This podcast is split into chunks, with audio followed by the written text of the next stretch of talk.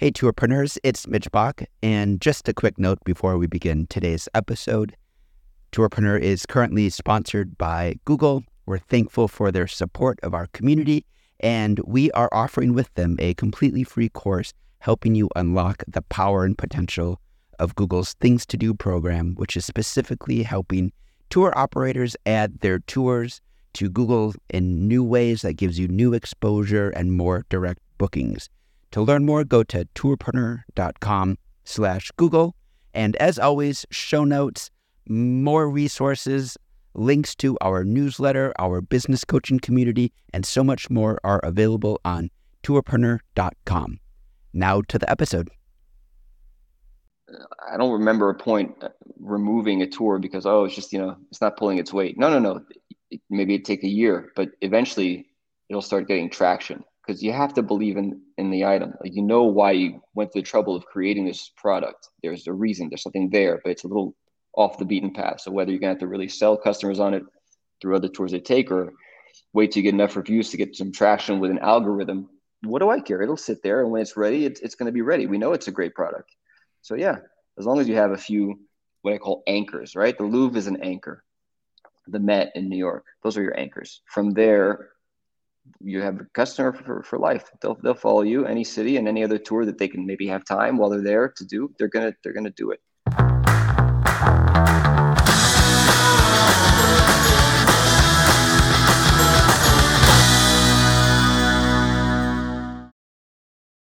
Hello, and welcome to another episode of Tourpreneur. I'm Mitch Bach, and today my guest is Arnaud Azoulay, who runs Babylon City Tours. Babylon Tours are walking tours around the globe. He is one of the vaunted international brands of day tour operators. And so uh, Arnaud has a lot of wisdom about scaling businesses, about hiring guides, and everything else along the way. So, a huge welcome to have you here on Tourpreneur, Arnaud. Thank you, Mitch. Can you just begin by giving us a quick story of what led you into tour operating? Okay, I'll try to be brief. So I moved to Paris after I had my first child with my wife, who's from Paris. We were in Los Angeles when he was born, and then um, quickly realized that no one else around us had families and kids at our age. So we should maybe go back to where she's from and start a new life. And at that point, we were very young and ambitious. And well, why not? We'll just start over and go to France. And quickly decided to move there and uh, quickly realized that I didn't speak French as well as I thought I did. And it's going to be really hard to find an actual job speaking French. So I should probably speak English. And uh, I think I was at my kind of the end of the line and having no luck sitting in a park eating a sandwich. And I heard someone giving a tour behind me in English to a large group of people. And I'm like, you know, I think I could probably do that and even quite a bit better. Um, so I looked online. I think it was Craigslist at the time and found this opening for free tours. So uh, I started working for Sandeman's New Europe and uh, loved it right away. Just totally got better every day, worked hard at it, learned all the tours, met all the guides, and just, you know, my wife kind of thought it was a joke when I told her I'm going to be a, a tour guide for free. and we'll make tips, but we were laughing all the way to the bank every day, cash in hand. And pretty soon after, I kind of said, like, well, this is great and a lot of fun and I love what I do, but it doesn't really have what's the future in this. I was older than most of the guys at the time. I was 30. They were in their, you know, late teens, 20s. I'm just like, well, there has to be some kind of end game. So because I love tours so much, we're in Paris. I decided to kind of do my own thing, which I went to focus on museum tours. Uh, I love art. Kind of always been an artist, musician, theater, just performing and stuff. But it felt natural to say, hey, a lot of people just come here and they're overwhelmed by the Louvre, you know. And even I never stepped foot since I moved there because just it's too much to handle. It's so overwhelming. You don't know where to begin. So I started kind of creating my own crash course to the Louvre, kind of, you know, basically go there and say, you know, I conquered, I did it, and I didn't spend the whole day getting lost. I just saw everything I need to see and I know my way around. So that's what I did. And I basically just told people at first I stand out front and just say, I'll give you a tour for free. Just leave me a review. And it worked really well. So they just paid for their entry, left me a review at the end. And pretty soon I was just like the number one Louvre guide by myself. In Paris. And I'm like, okay, well, I got to get more guests so I can kind of think long term. And I begged Viator at the time before it was TripAdvisor to take me. And it took six months of begging before they just finally I got their attention with all the reviews, and they're like, okay, today anyone can be on Viator. Back then it was really difficult. Curated. At least yeah. I found it was. Um, mm-hmm. But once they got me, I remember I was on actually vacation with my family, and all these emails started coming in like bookings, bookings, bookings, bookings, and it was overwhelming. and I was still doing tours for Sandeman's. I'm like, okay, first of all, I got to stop that. I don't have time, and now I got to find more guides. So I would start training other guys that I knew, and then branching out more and more. And then pretty soon I was too busy to even do tours myself, so I was just hiring. But um, very early on, it was successful and realized that we needed to, uh, me and my partner, actually, Dario, who was in Paris still, we realized that we would need to kind of maybe take on more cities because, you know, my wife said it best what if something were to happen? You know, what if, uh, what if things aren't so good? What if the reviews aren't so great? And, you know, you need to have backups. And it's always, uh, been the best advice she gave at the time. So we opened a smaller city, Amsterdam, to kind of have something smaller to manage from a distance. Can we manage something without being there every day? And uh, we did it pretty well. So from Amsterdam, we jumped to London, and then now we have 10 cities. And some are easier than others to start, but we're getting a good formula going. You make tour operating sound so easy. You just sort of glided your way into operating in 10 cities. We don't have a lot of overhead. I don't hire a lot of people. We just use guides. It's myself, it's my partner. This year, we took on some assistants. Um, he has one in Paris. I have two now, one uh, just for time zone reasons because I'm in Los Angeles and most of our tours are in Europe or on the East Coast, nothing on the West Coast currently. So to help manage time and, and, and help me expand to even more cities and more tours, it, it eventually had to happen, but that's 10 years in. I mean, we did everything, him and I. So it never was, you know, so much to handle. Like, well, we just won't take a tour if we can't take a tour. You know, it was never a question of, oh, we have to have this, we have to have this person this person this team. If we needed something, we outsourced it by necessity at the time. And it's always been kind of the rules, just never, you know, don't grow bigger than you are. It's organic growth. Talk to me about running a lean operational department, not a huge team, but managing so many different cities. How are how are you doing that? How is your back office sort of organized? I run off text message, WhatsApp, Google spreadsheets. Um, we use FareHarbor. Uh, plug for Shane out there. but we've been with them for, for a long time. So uh, besides that, so now I'm taking on uh, Podium for the text message. Just so you know, I was doing every text message manually myself for years, but now Podium does that. But I was much better at it than them. Were you impersonating a bot? Or were you saying, "Hi, this is literally the company founder you're talking to about our opening hours"? You know what? No, and and by the way, from time to time when podium's down, I'll, I'll shoot a text. I love talking to my customers. By the way, that's I think why we've always been so successful. I, I, put the customers above, you know, the guides. Sorry, but you know what I mean. Like in the end, if they're not there and they're not happy, then you don't have work to come to. So it goes like that. It's customers, then guides, and then everyone else. So what always set us apart is that, you know, you're not going to get some person that's just reading a script and has a frequently asked question list to read off of. You're going to get me or, you know, an associate getting back to you and saying, Hey, what's the problem? How can I help you? Um, and it's always been that way. So even though we're using apps, the apps are sending that message, which is right back if this is going on or if you need this or if there's a problem with that. And then you're going to get me or now an assistant to, you know, or manager to write back and, and handle it appropriately. So they love calling and getting someone on the phone. You call the number on my website, it goes to my cell phone.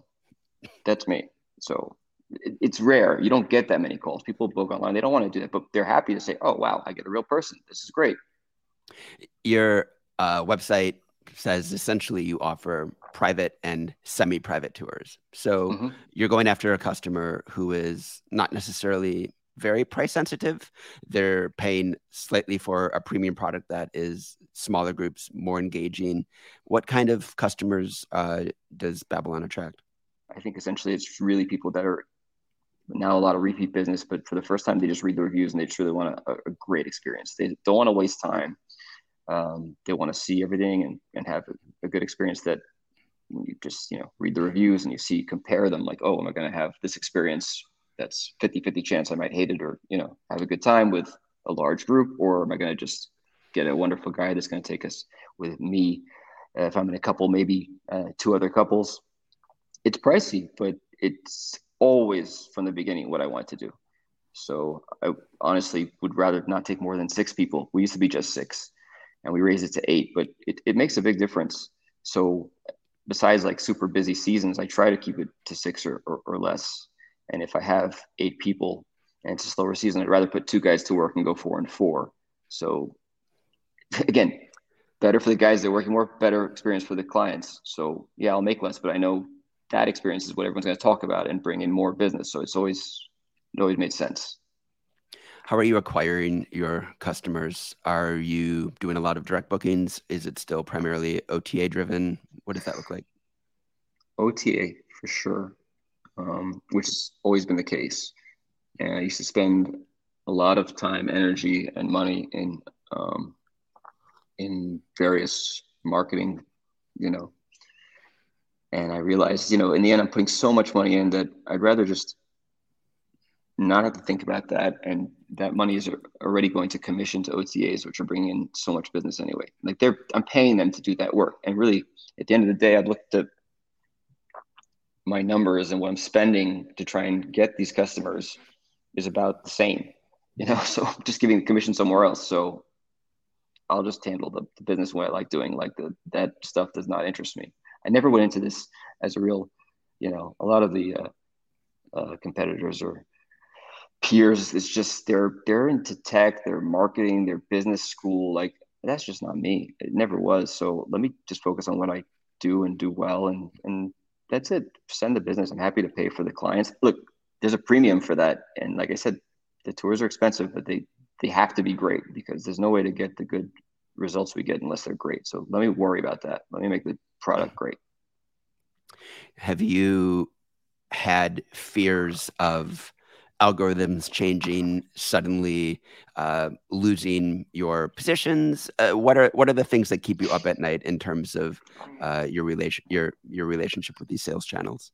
When algorithms changed, it helped us tremendously uh, last time. So I guess they could reverse that, and we'd be just as good as we were, which was already great. I mean, look, it's I don't know. We, I feel like consistent quality and consistent, you know, excellence of what you do that you, you can't there's no one to blame then like it's just out of your hands. We do everything we can. So yeah um, i'm not relying so much on anything else besides how good our tours are. The algorithms just they, they see that right? But now you can you can pay for better positioning right? You can give more commission and get higher up. In the end they're mm-hmm. going to read the tour descriptions the reviews and they're going to make that choice. And customers are taking more time. They they are going to spend this money. They're going to make sure they they're going to have the best chance of the best experience. So they'll find you. Have you indulged in the Accelerate program with Viator? Of or? course. I mean, I don't want to say I was bullied into it, but I like it. Like I said, like we're already we're already paying. I think you them. just did. We're already we're already paying them a fortune. You know what I mean? Like what happened after the pandemic? We had to raise all our prices just for inflation alone. Mm-hmm. Like so already that's it. So in that space, we were able to create some wiggle room. Meaning in Europe, we're making euros, but in the end, our company is a U.S. company. Those dollars have to translate, and now we've lost like 20% since we first offering tours. So we had to already raise prices for that, just to, to forget inflation, but just the euro dollar account, right? And then of course we have to pay our guides more because inflation, they're going to get more pay. Pay the guides more. So everyone's getting a little more. Viator comes and says, hey, if you want to make sure to keep getting the best clients, the best business, you can pay a little more. I said, great. And the scheme of things, like it just, it made sense. There was that cushion kind of built in when we came back. We did, we did all our prices and, uh, and there was a fear maybe people won't pay that, you know, but, but they're paying. I mean, people just want, you know, and, and they're loving it. So if there was ever a sense that, oh, no, it's not worth it, then we would change things. It has to be worth it besides the review quality, are there things you've thought about on your OTA listings in order to try and differentiate yourself or to set yourself apart from what is a, a very big marketplace in these big cities? I, I want to say that I, co- I coined the term semi-private, although I don't think it's true. But I think I'd like to I say like that. it. I, I I think I like it. I know that no one said it in our space really, and then I said it, and everyone started saying it. So so that was fun for a while, and then Viator was like, they're slowly making us change our titles. Like, yo, you can't say semi-private because messes with their algorithm. And I'm like, I don't really care. You know, they're gonna find me. Like, it, it looks good. It's true. Like, you can't call it a small group. I'm sorry. Uh, those who shall remain unnamed are selling small groups with 15 to 25 people all day. This is not the same thing. This is definitely not that. So it should have its own category. And so I try to put that across, or at least if in the title, I'll put the guest max. If I can't say semi private, so it's clear. And, and that should be enough. Like just going that to get you kind of to look, say, oh, well, there's says that. Let me check the other companies where they're at. And then in their details, you find it hidden, you know, so that helps. But there's a lot of people who do what I do now too. Like they see it works. Guides start their own companies. They're good at they do. They that's great. You know, it's it's fine. I never felt there was like fighting over clients. Not the cities we do tours in, not the tours we do. You know, Mhm. you're not going to run out of clients. We're not Mhm. fighting over it. There's there's plenty of business when things are going well and it's high season or even you know a little bit slower. It's it's fine. And uh, yeah, so it's never felt that super competitive. I just want wanted, you know, the inner me just wants to be the best at it secretly, but not so secretly. There's a word that you brought up earlier, uh, and we glossed over it, which is repeat customer. I think in the day tour world, it's it's a real just got to get more and more new customers because there aren't a lot of repeat customers for walking tours. You go to one city and you don't repeat. Uh, what has been your journey in attracting these kinds of people that come back over and over again for a, a Babylon tour? You said it's Well, that growing. com- that comes from my Sandeman's training. I'd have to say, like very early on. the- Shout out to their- Chris. Their concept. Oh yeah, Chris, Dave. Um, their concept was just fantastic, and they would get forget repeat. I mean, these people are for, for life. Every city they go, and they'll do all the tours. They love it, you know, Mhm. and it made sense. It's like I had the best time, and this guy's doing a tour somewhere else later this afternoon. I'm going to cancel my plans and do that. I don't want to be, you know, risk getting or seeing seeing an area I didn't even know existed or heard about or you know thought about. So, so we're not doing sales pitches necessarily. I think just the experience itself is enough for the customers to you know get a follow up email saying what else we offer or where else we offer tours, and that is a big benefit of having multiple cities, and especially when you're in Europe, um, because chances are someone's not just going to France and then coming back home. You know, they're Yeah. gonna hop around, and if you're in those key cities, then they had a great time. It makes sense. So that's what happens. And then what's amazing is um, people that pre-pandemic that are coming back and they want the same guide that they had three years ago. They remember the name, and they're like, "I have to have. Can you get me a trip? Can we, you know?" And months in advance they reserve it, and it's it's great and it's awesome. Especially when I don't even know they're repeating. They just you know tell me, "Oh." I had this experience today. It was great in New York, and I did Paris three years ago. It's like, who remembers? Who remembers the names of tour operators? Like, it's it's it's amazing, and it's uh, it's really special. So we have it, and, it wasn't obviously it took time to get there, but the more cities you operate in, the longer you do, you're going to get that, and, and we're getting a lot more. I know a lot of operators dream of opening up a, a second city, and I was wondering what some of the challenges were that you experienced in trying to expand, especially when you're not physically there. Uh, Well, you need one good guide. That's always my philosophy. One Mm. good guide, and that might be the hardest part, right? So you got to go to the city. You got to decide this is where I'm doing my tours. These are the kind of tours I want to do. Hopefully, by then you kind of know your niche. Um, but then that's it. You got to find that guide, and you got to hope that guide is is uh, going to trust you. Because Yeah. I remember opening cities early on and saying, "Oh, well, you know, we do tours in Paris." Like, well, I never heard of you. I don't know who you are. So it's, it takes a lot of convincing. But you know, if you can get them with a few customers and you know get them kind of enjoying the type type of tour they're doing and making some tips and you know saying, "Look, this is coming, and I promise you, I, I promise a lot. I promise we're always going to be number one in the city. Like, you're going to be the best guide or the best tour in the city. Give me a few years. Let's let's do this together. Let's make magic happen. But that guide is the key, and that guide will know everyone. They know all the guides, They know who's great, who's not great. They know who's backup. They know who speaks different languages, yep. which is also a way to expand. You don't have to do another city. Why not do a different language? Why not do five different languages, which we do in some cities. You've got the name for it. Yeah, that's how it started originally.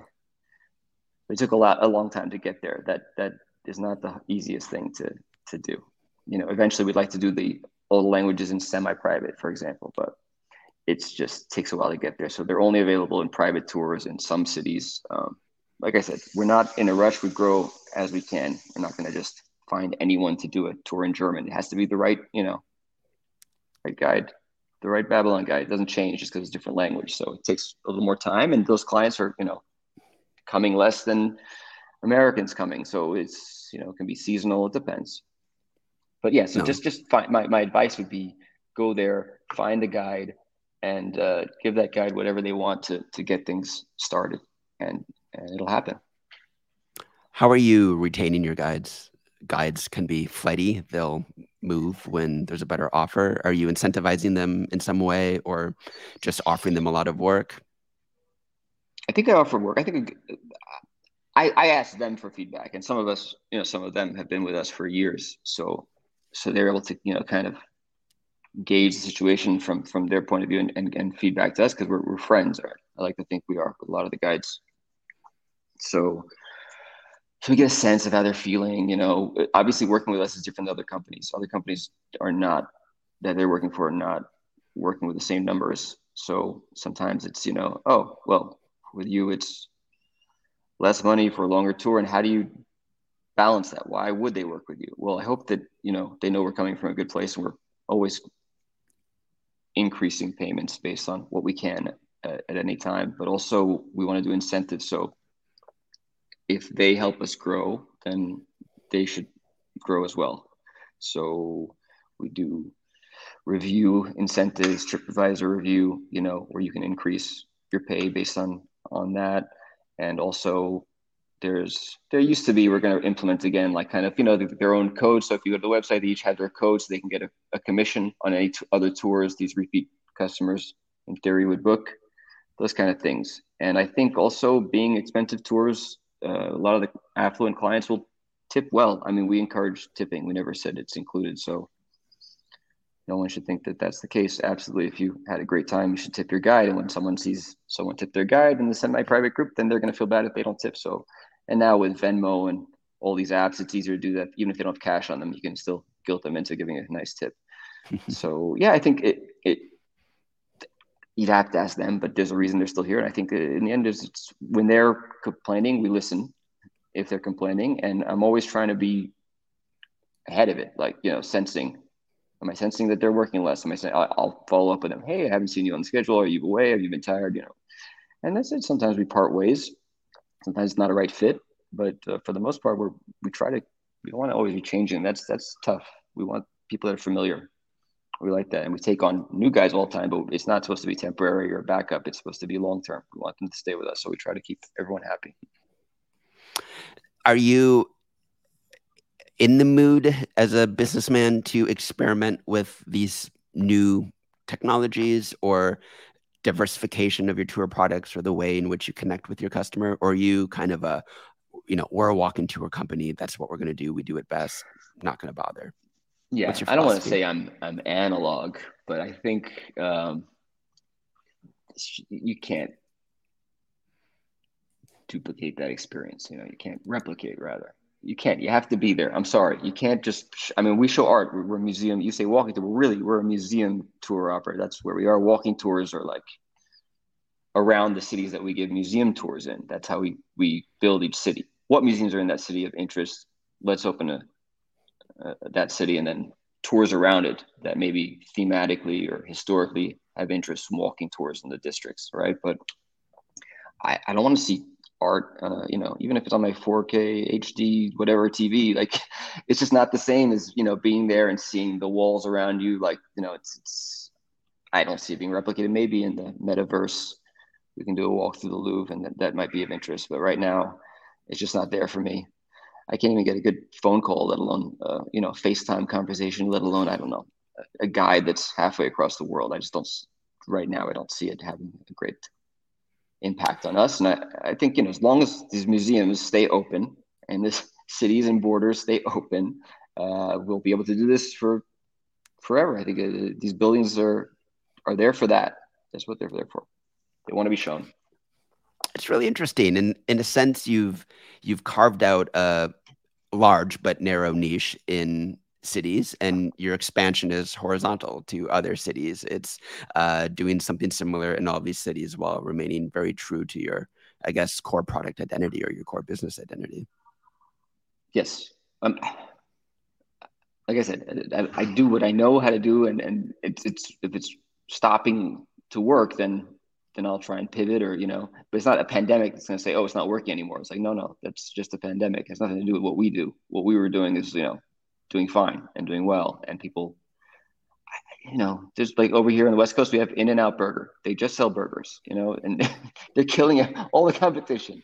But you can't get a chicken nugget there. You can't you know it's and everyone's like you know scratching their heads why don't they do this why don't they expand well, they're fine they, they know what they're doing so i'm not comparing myself to an out burger but i get the concept of just staying true to what you your concept is and uh, and growing that way growing that way, moving forward and not getting too overwhelmed and too spread out and too, too crazy. Don't panic. Everything's gonna be fine. Just keep the quality good.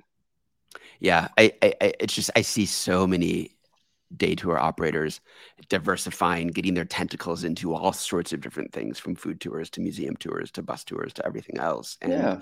I really like your in and out philosophy because it probably appeals to a lot of operators, uh, assuming they can achieve a certain level of volume or stability in their market around that around that philosophy. Yeah, it, it, it is true. It's it's a luxury, but it's not like it it just happens. You know what I mean? It's, it's got to be all about knowing what you want to do and giving the quality. So it, will come. Now, again, if I'm showing something in a museum that no one cares about or wants to see, fine. But you know, choose wisely and believe in it and keep at it and do it yourself know your tours. Like, you know I mean? Like, okay, fine. I don't, we opened the Art Institute in Chicago tour, but I never gave a tour there. But I did spend, you know, two days, you know, trying to make it my temple, you know, get into mm-hmm. it and, and immerse yourself to say, look, what is the best way to experience this place? And, and how, how do you want it? There's a story. You can't just point to, it, it, I, I started my Louvre tour. It was, it was all chronology. It was a history of art because that's what it is. They have everything, you know, from the beginning of art till, well, modern art, let's say at least. And then you can continue to the Orsay and you can go up till, you know, more recent. Then you go to the Pompidou So I was like, well, why don't we do that? Why don't we make these three museums tell the story of art all the way up to contemporary art? And if you want to know the history of art and understand, you know, what it means and why this, you know, block of wood on a white canvas is considered art today. Well, maybe if you learn actually everywhere it's gone to, maybe you can have an opinion by the end. That's better than just saying, oh, well, that's not art. Well, maybe it isn't, but at least you can have the knowledge for someone that didn't take or care about art history. By the end, you care and you have questions and you're interested. So I want that client that doesn't know that they're interested to be at the end uh, very moved in some way and inspired. And maybe they won't become an artist, but they'll definitely know a lot more than when they went into it. Is that a specific product strategy? The idea of selling three tours almost as a bundle of the history of art, or is it no? It came, you... it came by it came by accident. But in the end, that's what it is. Like I, I didn't realize what it was gonna be. It, it could have been anything. Yeah, I guess. I mean, do you sell that? Do you do you sell that as an opportunity, uh, or it's just kind no, of how you think about it? We, we did. We, we, we did. Well, I think what got us really going in Paris was uh, the combo tour. So again, one thing I might not have created was semi-private, but the combo tour of two museums that I definitely did. That I started in Paris uh, with the Louvre and Orsay, and the reason I did it was because it was the history of art up till modern art. Because where the Louvre leaves off, uh, the end of the 1800s is where you know the Orsay continues and I didn't know that until I started doing the tours. Really, like until I knew the Louvre. I'm like, well, where's the rest of the art? Like, oh, well, if you want to see the Impressionists, all day, you have to go to the Orsay. I'm like, well, okay. So I went over there. I'm like, oh, but it's not just Impressionists. That's like one floor. This is actually goes much further and much more detail. And the artists they have is amazing.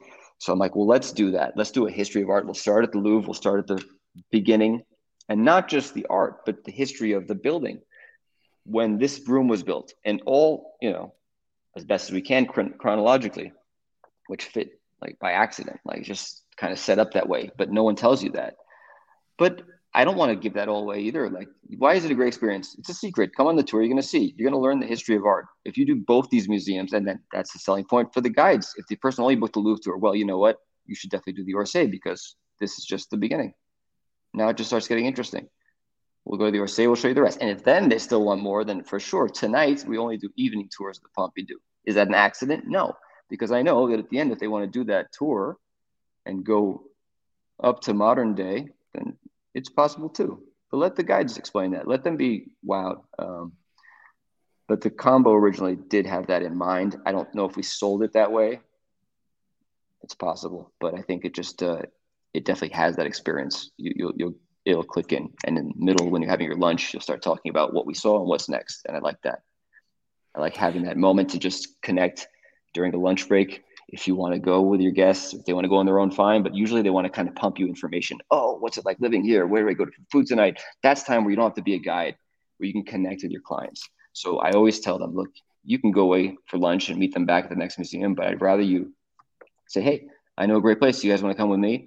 99% of the times, these people will buy your lunch because they know they're going to have you circle their maps and give them names and addresses. And mm. do people still circle maps? I don't think so.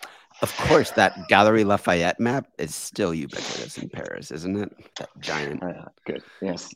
giant. List. Yeah. With all the buses and trains. Yeah. Uh, I, I mean, that's brilliant. I think I think the power of being able to sell your guests something else that you offer while they're in the city based on the quality of the experience that they have with you on that first tour is so important is so important. I've worked well, with uh, Chris Sandeman. I, shout out. I tell you, genius. That that concept, and, and I understood it right. I'm like, this can work, and not just that, another city, and it won't even be the same guide. It'll be the same quality. That's what we want to convey to our guests. Any city, yeah. any tour. And and that's what you're promising. You're saying our brand stands for quality, a quality, pri- uh, semi-private experience with a guide that you know is going to be phenomenal. Yeah. Don't don't or scroll private. anymore.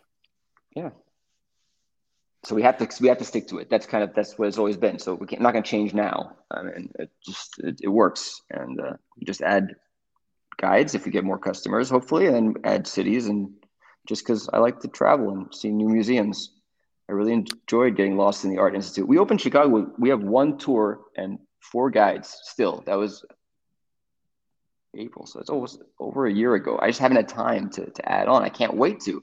I can't wait to add more museums and more guides and stuff. But we're, we're already, I think, number 10 on TripAdvisor in, in Chicago just for that one tour. So it can be done. It can be done small. You don't have to think, oh, huge, big. We need a lot of this. We need a lot of that. No, one tour, four guides, mostly just part time. You can be in the top 10 of any city. The uh, uh, reviews are always being driven to TripAdvisor. That's what you're always asking them for. Have you experimented? yeah. Did you care about Google? I don't like on Google that you really can BS your reviews and you don't even have to write anything. You can just put a star up.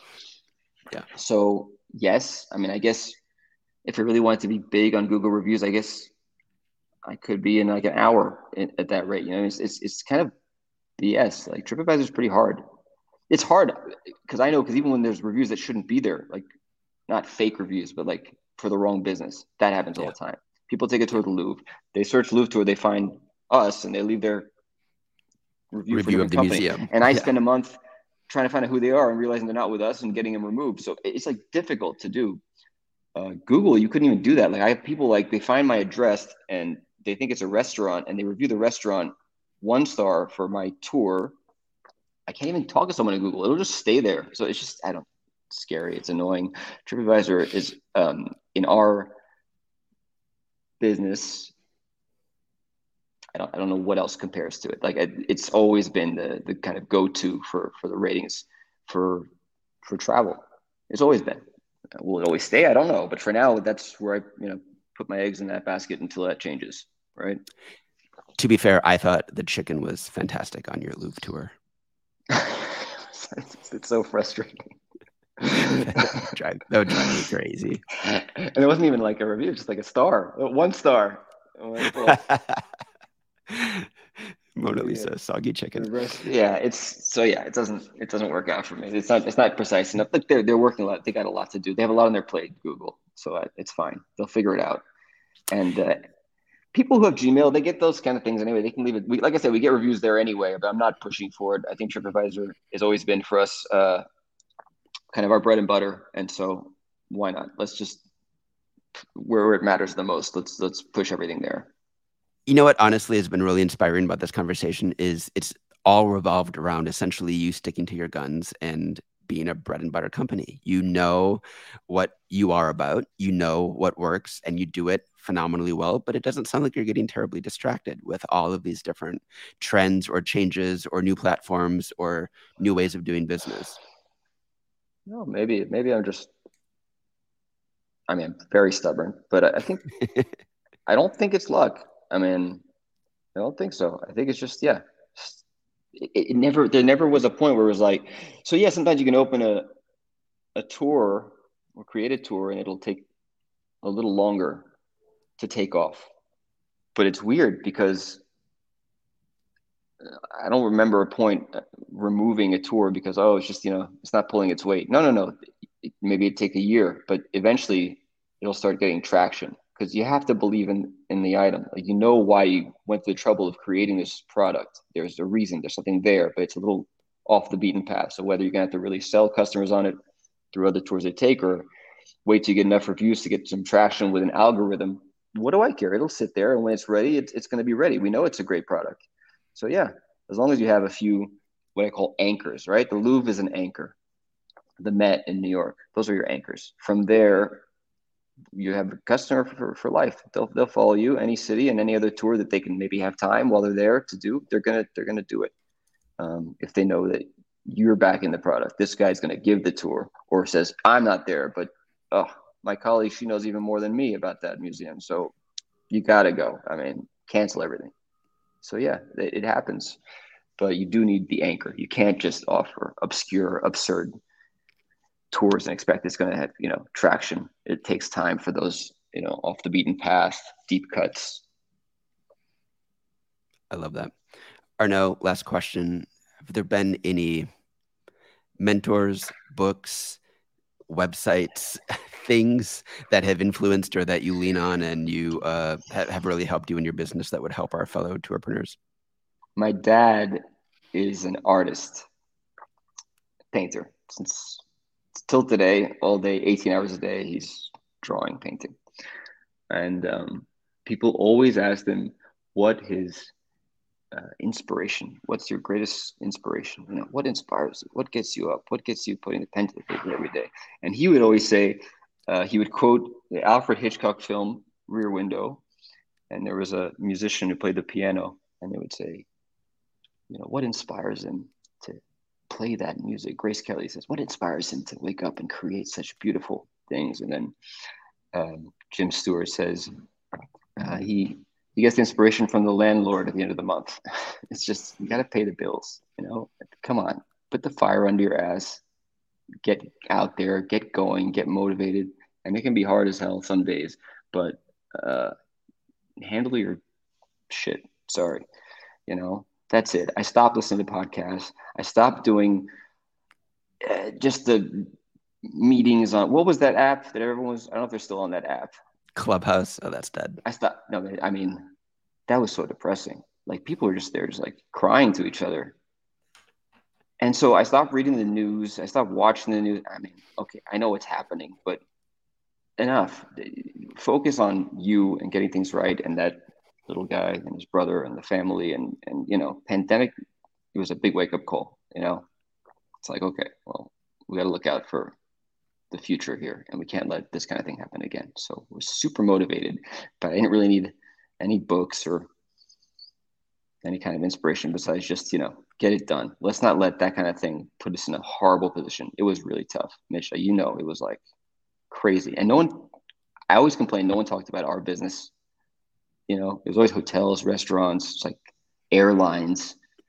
Like, come on. It's like it was crazy. You know, these guys, they don't do anything else. Like this is their, that's their life. They're, they're like crazy, like teachers, you know? Oh, we cared about teachers, but like, it's insane. So it was really sad and really messed up. And I really just want to do everything right and put everything in place to try and, you know, I don't know if I have to open 100 cities instead of 10 cities, but whatever it'll do to not let that kind of thing affect us that way again, it was really upsetting. So, yeah, I kind of stopped. I kind of tuned out from all the noise. I did the opposite thing to keep it going and to keep inspired. I just tuned out and I said, look, uh, follow what's important, get it done. We'll leave it at that. Brilliant. Arnaud, thank you so much for being on Tourpreneur. Thank you, Mitch. Let's catch up soon.